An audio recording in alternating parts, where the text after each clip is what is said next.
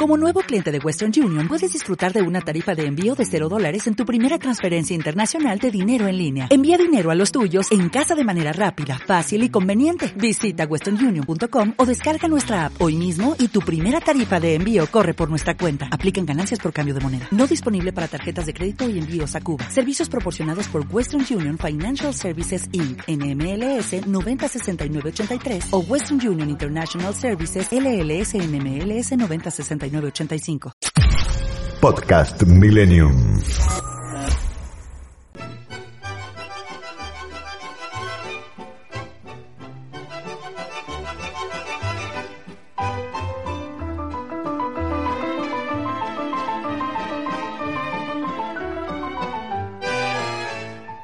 Viejo Gómez, ¿vos qué estás?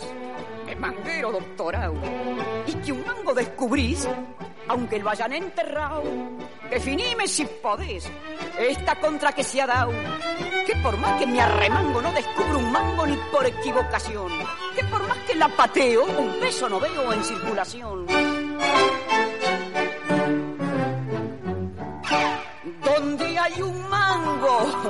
Viejo Gómez, los han limpiado con piedra a pomes.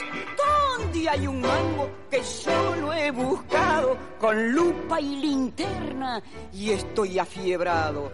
¿Dónde hay un mango para darle la cana si es que se la deja dar? Ay, Gisela Larsen pregunta dónde hay un mango, ¿no? La verdad que es la gran pregunta del momento y creo que la base de todo este conflicto político, ¿no? Eh, una inflación galopante, un, una derrota del gobierno, la verdad que golpeó fuerte al, al, al, partido peronista, al kirchnerismo, y en eso vimos, Gisela, un montón de gestos, ¿no? Eh, vimos Terrible cantidad.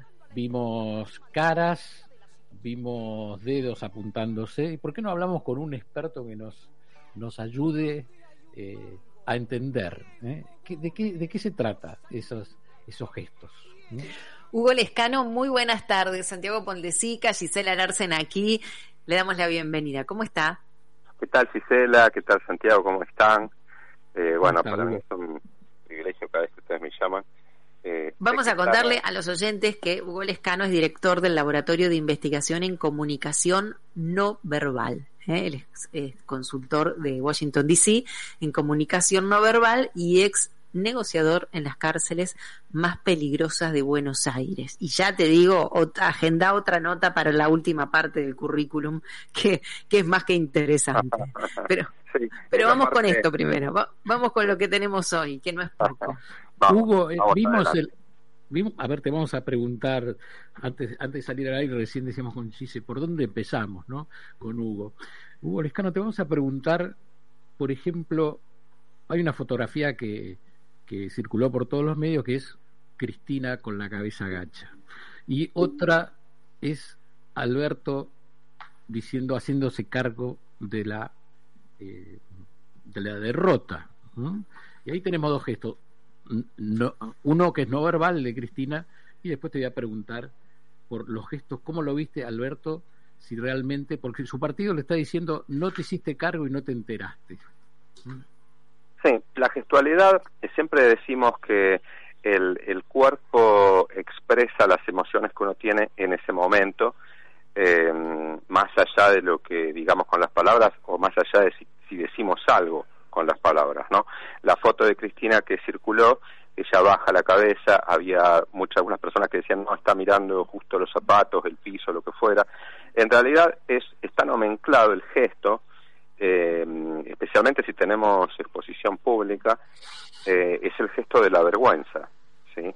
Eh, muchos decían no, no, eso es enojo y la verdad es que no, el enojo está eh, se verifica en el rostro con una unidad de acción que es la número 4, el ceño fruncido, eh, la número 29, la mandíbula levemente retraída hacia adelante, eh, la, la cabeza hacia abajo, a menos que haya alguien que en ese momento tiene mayor autoridad ante quien estemos hablando, como por ejemplo nuestro jefe o eh, un, un, una persona, nuestro padre o alguien que un, un juez, por ejemplo, o un policía, eh, no, sacando esas instancias donde puede haber cierto grado de sumisión, eh, es el gesto de la vergüenza. Y si ustedes se fijan, lo, curioso fue que Cristina bajó la cabeza, que fue un, microsegundo, porque el fotógrafo toma la imagen que se viraliza, se puede ver también en el video, eh, en el acto donde se anunciaba la derrota.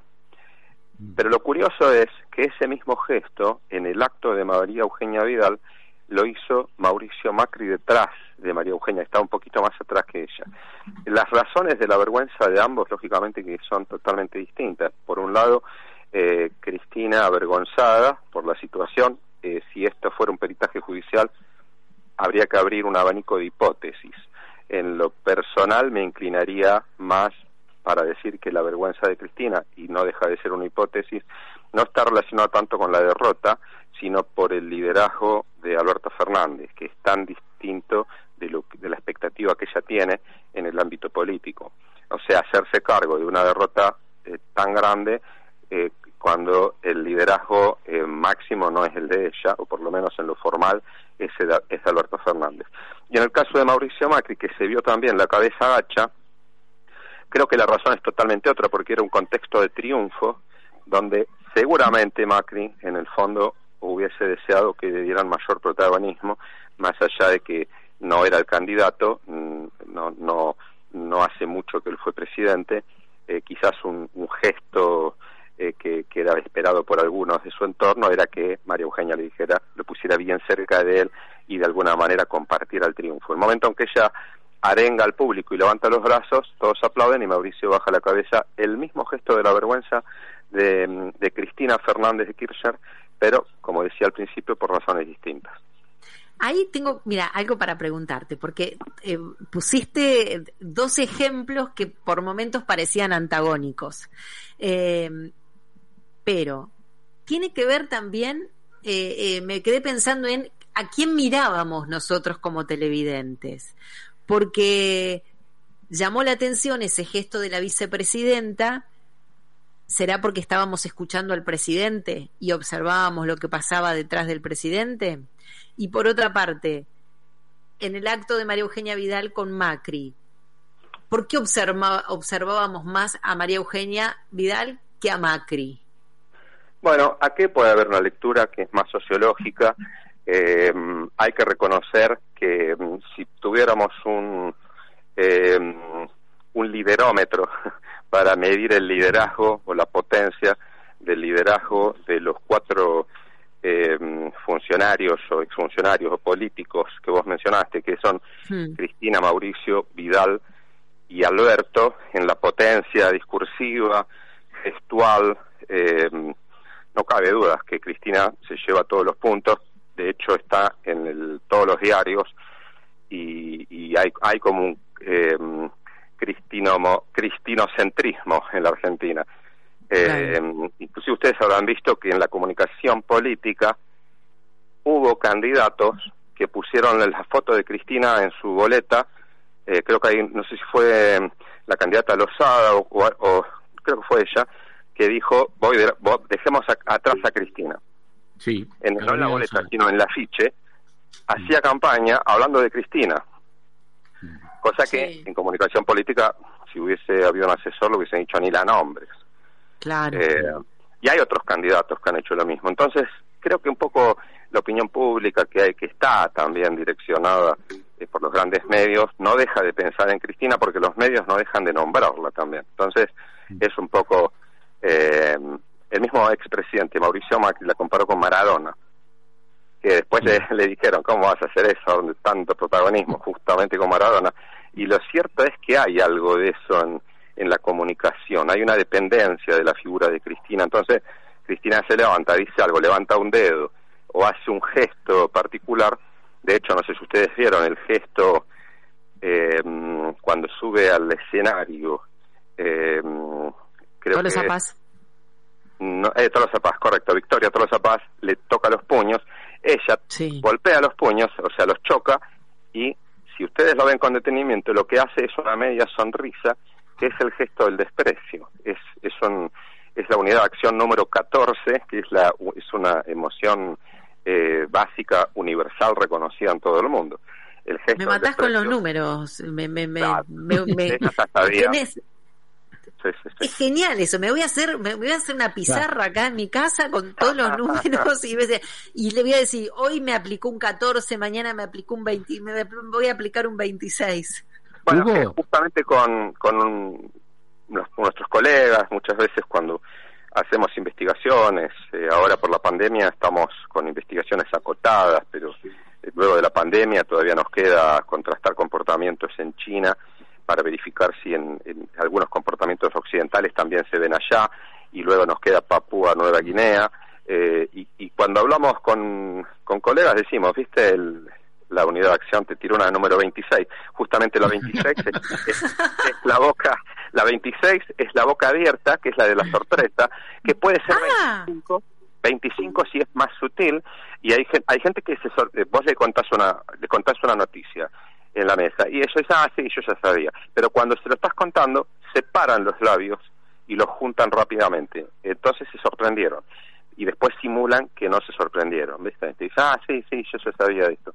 Eh, Qué bueno. Qué bueno. tiene una 20, viste la 26 que hizo. Eh, está nomenclado y la verdad es que, si bien es cierto que hay mucho todavía para investigar, eh, hace más hace casi 200 años que hay investigación en comunicación no verbal y hay un gran manual, un nomenclador de la comunidad científica para identificar gestos, hay más de 10.000 combinaciones posibles, eh, por esto que decía Santiago al principio, ¿no? Eh, que quiero contestar lo que él decía sobre hacerse cargo, eh, sí. Alberto.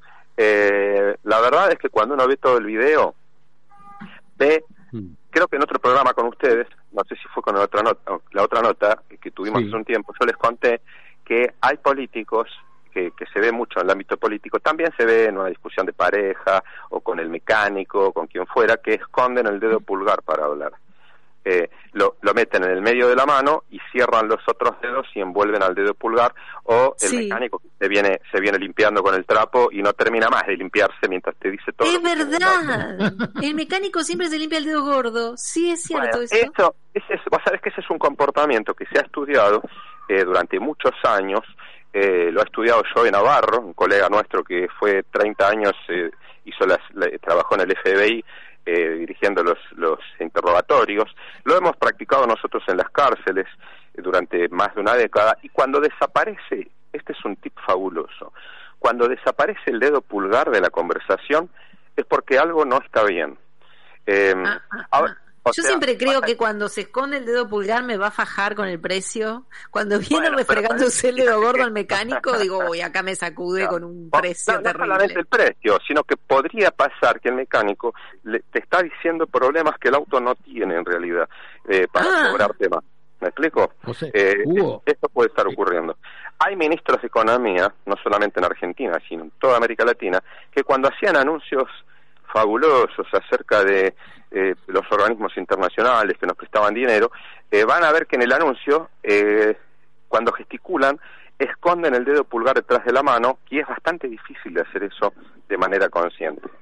y ese es un sinónimo en muchos casos, hay que sacar lógicamente en aquellos casos que la persona tenga algún, algún tic o que tenga, he visto gente con psoriasis que a veces esconden algunos dedos por pudor, por las manchas que tienen en sus manos, pero fuera de todos esos casos, eh, nos podríamos encontrar con personas que te están mintiendo.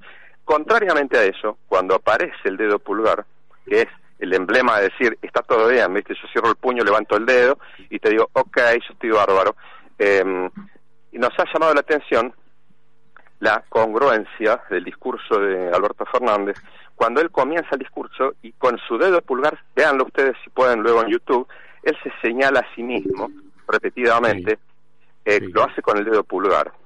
Eh, aunque sea una noticia pésima la que está dando y que tampoco le conviene, eh, eh vimos una congruencia bastante elevada diciendo eh, la responsabilidad es toda nuestra. De hecho, muchos se sorprendieron porque es muy común en otros gobiernos de su propio partido que la, la mm, responsabilidad sea de la gente, o sea de la oposición, mm. o sea de los mm. medios, o sea de quien sea.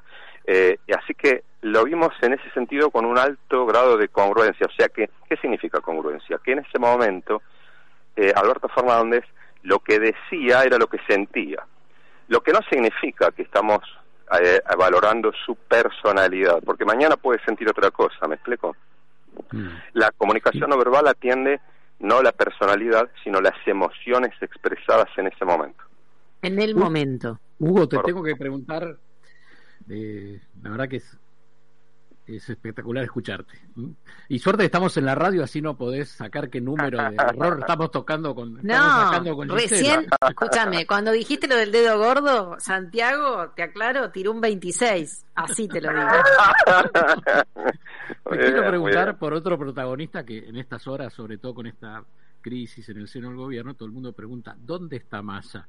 Y hay un momento en el escenario donde Cristina baja la cabeza y Massa está mirando para otro lado mientras habla Alberto. Como, ¿Qué quiere decir eso? Bueno, eh, tendría que ver el video, pero te puedo dar igual los parámetros eh, generales, ¿no? Porque cada, cada gesticulación se analiza siempre teniendo en cuenta todas las variables posibles, mientras más imágenes tengamos, mejor.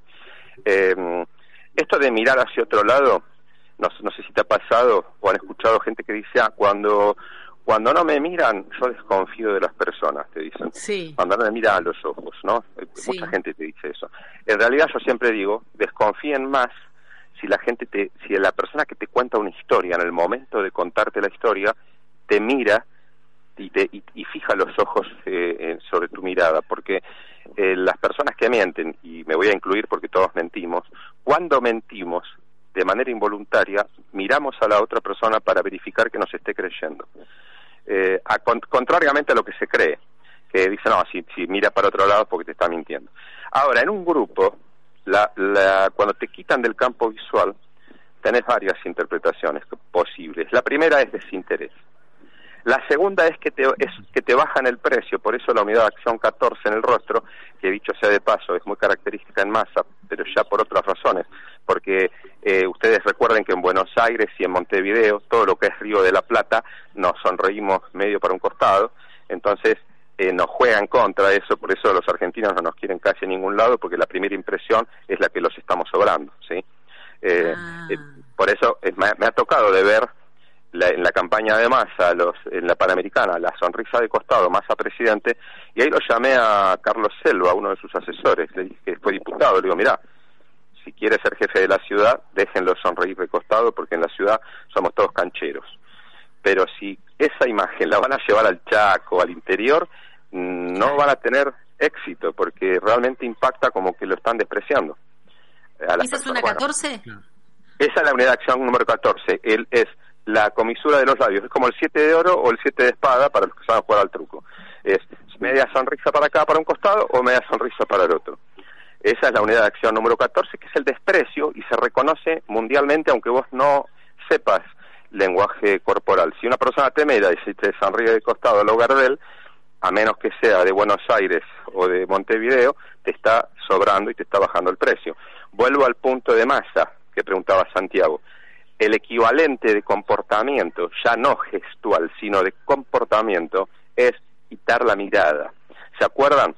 Cuando fue el cambio de mando y llegó Macri y Cristina le dio la mano y lo quitó del campo visual. Miró para adelante, te dio la mano, te saludo porque no me queda otra, pero no te miro.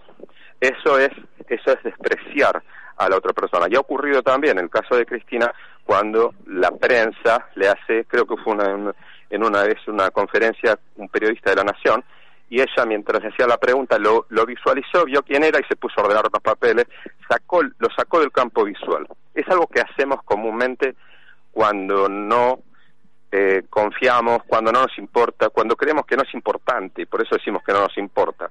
No es importante la persona que está hablando y no le doy importancia, entonces le bajo el precio. Muy probablemente, pero habría que ver el video, eh, una de las razones puede ser esa, quitar del campo visual eh, al presidente.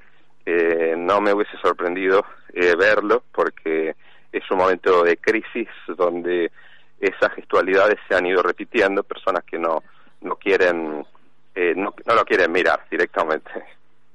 Te tengo que preguntar por otra imagen que, que dejó mucho que hablar la semana pasada el momento en que Máximo Kirchner pide un minuto de silencio sonriendo por los muertos en COVID, ¿no?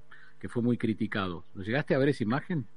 No, no la vi, no la vi. escuché algo que habían comentado, pero no alcancé a ver, porque la verdad que nuestro laboratorio recibe eh, decenas de videos de manera diaria que tenemos que filtrar para ver a cuál le damos más importancia, lógicamente por estar, eh, por ser un laboratorio de investigación, es una entidad privada, eh, nos vemos obligados a darle relevancia a los videos de empresas o clientes que pagan para que nosotros interpretemos. Pero en algunos casos me tomo el tiempo, decía, a ver, fin de semana, me pongo a ver cosas que, que, tengo curiosidad de verlas, así que voy a ver este video, eh, seguramente que si lo googleo lo voy a ver. Eh, la, la sonrisa en un momento de negatividad o de duelo eh, tiene diversas explicaciones. Yo tenía un amigo que, por ejemplo, en los velorios que no, no podíamos invitarlo a ningún velorio. Me ha tocado estar en dos velorios con él y él se ponía a reír dentro del velorio. Eh, estaba muy, muy, muy relacionado a que mm, a él, él le causaba realmente, un, se, superaba con eso, la situación, y entonces lo canalizaba a través de la risa, y le decíamos que se vaya, ¿no? Porque se ponía a reír mientras estaba con nosotros. En algún caso puede ser eh, entiendo que podría tener que ver con eso, pero es una hipótesis sin ver las imágenes. Me gustaría ver las imágenes para, para verificarlo. Bueno, además está decir que tenemos ganas de levantar todas las notas, seguir hablando de esto porque los oyentes también. bueno, Acá vos sabés que los, los oyentes que obviamente están pendientes de lo que hablamos y de, y de lo que vamos contando, nos preguntan, dice, este hombre no debe tener autos, por lo que nos contaste del mecánico. Porque... bueno, eh, eh, hace poquito cambié mi camioneta, pero sí es cierto que la camioneta anterior, yo tenía una Sandero, em, eh, me pasó con un mecánico que, que no estaba el mecánico mío, me lo, lo llevó a otro taller. Yo sabía lo que tenía porque ya mi otro mecánico me había dado todo el chequeo con una computadora y como él no estaba ese fin de semana lo llevé a otro mecánico, ya con el diagnóstico, pero por una cuestión de respeto, yo le dije, mira, yo tengo una idea, pero si querés chequearlo, y cuando fui me tiró me tiró un diagnóstico uh. imposible. Entonces, uh. eh, me acuerdo que yo le dije, mira, te voy a decir la verdad, le digo, eh, eh, yo sé que vos me estás mintiendo. Y se sonrió y dice, no, no, ¿por qué me decís eso? Y digo, primero te voy a decir, digo, te estás agarrando el dedo pulgar desde que yo llegué con tu franela, ya está limpio tu dedo, pero vos lo seguís limpiando. Y al ayudante él escuchó la conversación, se dio vuelta y le dijo, ¿vos sabés quién es? Le dijo, y todos se agarraron a reír, y, la verdad es que no, no lo dejé al auto, no lo dejé, me lo llevé. Claro. Igual te digo algo, por ejemplo, jamás saldría con vos a tomar un café. Bueno, en realidad también es cierto que eso fue muy evidente, ese comportamiento. Justo lo hizo y además yo tenía la confirmación de mi otro mecánico.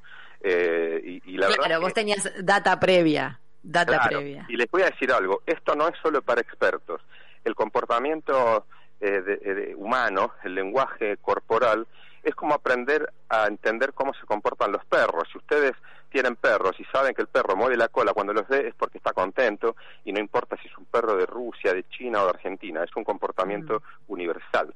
Hay una cantidad de comportamientos que son propios de nuestra especie que si ustedes los aprenden, y a veces la vida puede ser un poco más sencilla, a veces más complicada, porque después tenés que convivir con las mentiras que ves delante de tus ojos de tu pareja, de tus amigos, de tus socios. Eh, entonces yo siempre pregunto, en una, de hecho ahora el 25 de septiembre va a haber un, un vamos a tener un evento eh, para todo el mundo hispano que es justamente cómo detectar mentiras. Voy a dar las 10 claves más relevantes del comportamiento humano para saber que te están mintiendo. Pero, Hugo, no va a quedar ni un político. ¿Cómo haces cuando ves un político? A ver, y te quiero, quiero unirla con otra cosa, porque vos te, haces una, te haces una fiesta. Pero bueno, pero hay, hay, una cuestión ahí también, que hay un prejuicio social, primero, que, que se cree que todos los políticos mienten ese es un prejuicio, porque la verdad es que no todos mienten todo el tiempo, hay gente que miente en las circunstancias específicas. Me encantó, no todos mienten todo el tiempo, eso es muy bueno. No, porque viste que dice, todos los políticos mienten, y la verdad es que yo siempre le digo a las personas, miren, los políticos mienten al mismo ritmo de la sociedad a la que pertenecen. O sea que no está comprobado que cuando vos y yo nos, se nos ocurre, no sé, presentarnos como concejales, nos transformamos en mentirosos seriales. Somos tan mentirosos como antes. La diferencia es que la mentira de un político afecta a una cantidad de personas importante y la mentira mía es de mi casa y un cuñado, somos cuatro o cinco, nadie más se entera.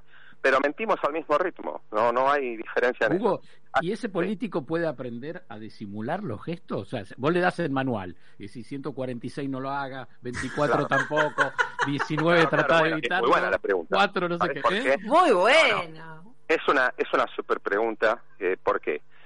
Eh, me sirve, me tiraste para cabeza nada más, mira porque la competencia nuestra en comunicación política, básicamente, porque nosotros tenemos distintas áreas de trabajo, y la comunicación política es un área eh, más de lo que hacemos, no nos dedicamos exclusivamente a eso.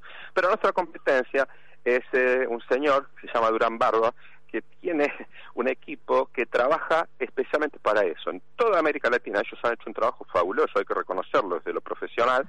Dicen, bueno, te vamos a decir cómo hacer para transmitir que alegría o transmitir felicidad o transmitir paz, tranquilidad, lo que vos quieras. Son las emociones, también podés transmitir ira en algunos momentos. Y entonces vos te tenés que aprender una cantidad de gestos para hacer. Ahora, la verdad de los hechos es que eso no es muy útil. ¿Por qué? Porque primero que los efectos son a corto plazo. No lo podés ah. sostener en el tiempo. Por eso, si ustedes se van a toda América Latina, van a ver que los candidatos que Durán Barba llevó, acompañó a la presidencia, nunca fueron reelegidos.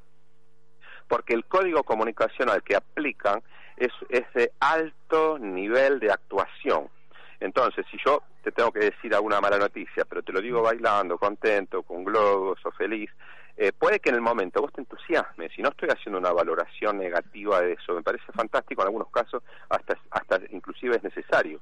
Lo que sucede, lo que yo creo que deberían haber hecho es, una vez que ganaron, agradecerle a Gran Barba y traer otro que acomode los códigos para sostener una gestión. Claro. Decía Obama, un equipo para ganar y otro equipo para gobernar. ¿No te parece que hay políticos súper coacheados? Claro, porque acordate, si vos te vas a, a los políticos de Macri cuando ganaron, siguieron en campaña cuatro años. Eh, vos escuchabas a los políticos decir, no, no puede ser la inflación que Y nosotros tenemos que, los argentinos tienen que, pero yo decía, pero no, pero si ya, ya ganaron. Eh, ahora tienen que cambiar los códigos, cosa que no, no se dieron cuenta a tiempo. Pero bueno, volviendo al punto, no se puede simular en una conferencia de prensa, eh, si dura más de dos minutos, el cuerpo se expresa porque nuestro cuerpo no sabe mentir. Entonces, vos tenés emociones, las terminás filtrando. Si vos decís, miren, le doy un ejemplo buenísimo. Vieron a Facundo Manes que yo recomiendo fuertemente todos sus libros. Es un es un neurocientífico tremendo de Argentina y que a mí me enorgullece que sea nuestro. Ahora, en los códigos de comunicación política, más allá de que tiene un equipo que sabe bastante de esto, se le ha filtrado alguna cosa, justamente por esto que estamos hablando. Vayan al último posteo de su Instagram y van a ver, sáquenle el volumen, porque primero él habla de esperanza y, todas cosas positivas, pero si le sacan el volumen, él cierra su puño y lo agita. Mm. Y el cerrar el puño, una cosa es levantar las manos en sentido de triunfo, que es un emblema de la, de la especie humana, pero si vos agitas el puño, te estás, estás invitando a la pelea. Es un, está nomenclado como un alto nivel de ira. Violencia.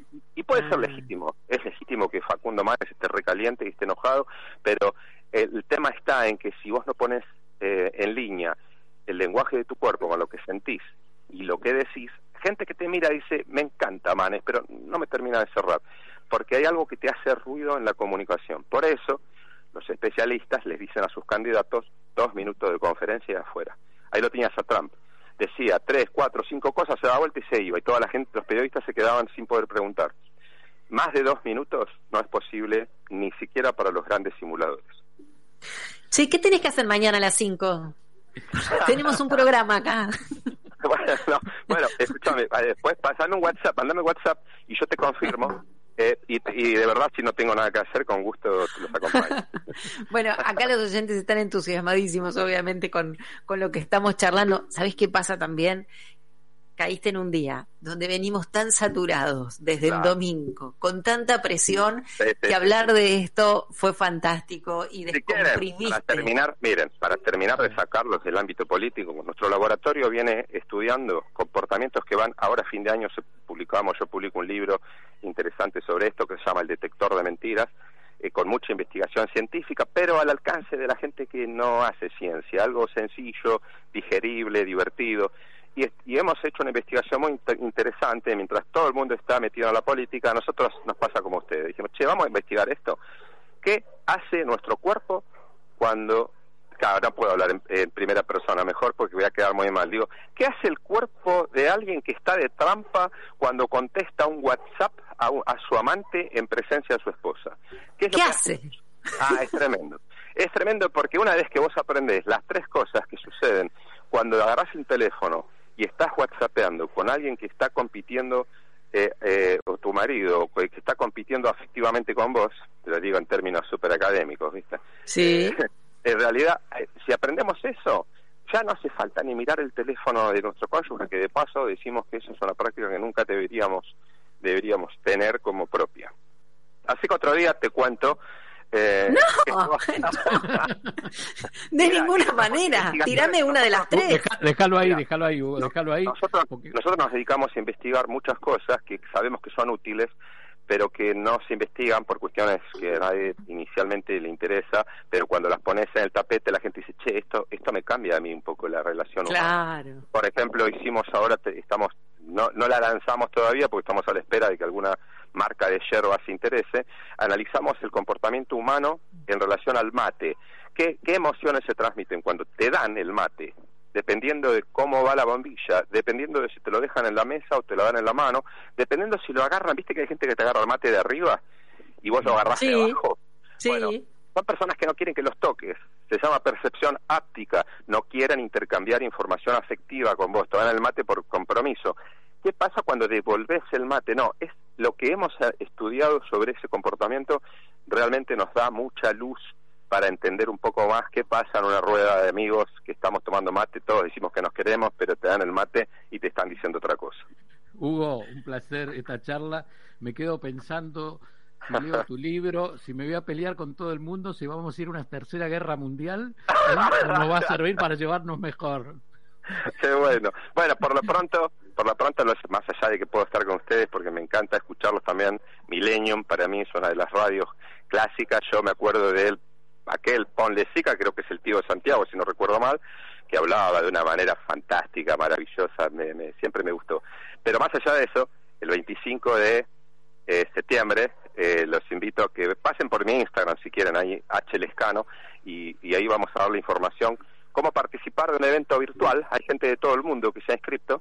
Para, vamos a dar certificados inclusive para la gente que asiste. Eh, voy a contestar preguntas en vivo. No va grabado, voy a estar yo online.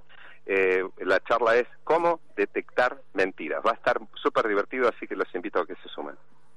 Bueno. Muchísimas gracias por estar con nosotros y ahí estaremos, por supuesto, formando parte de, del Instagram de H. Lescano y formando parte eh, de, esto que vas a dar, este vivo que vas a dar. Gracias por estar con nosotros. Gracias, a ustedes. Un abrazo gigante, chicos. Gracias. Chau, chau. Dice la arte en suerte que no nos ve. No, yo sabés que estaba abajo de la mesa por las dudas. vamos, enseguida volvemos y viajamos a Roma, ¿eh? Podcast Millennium.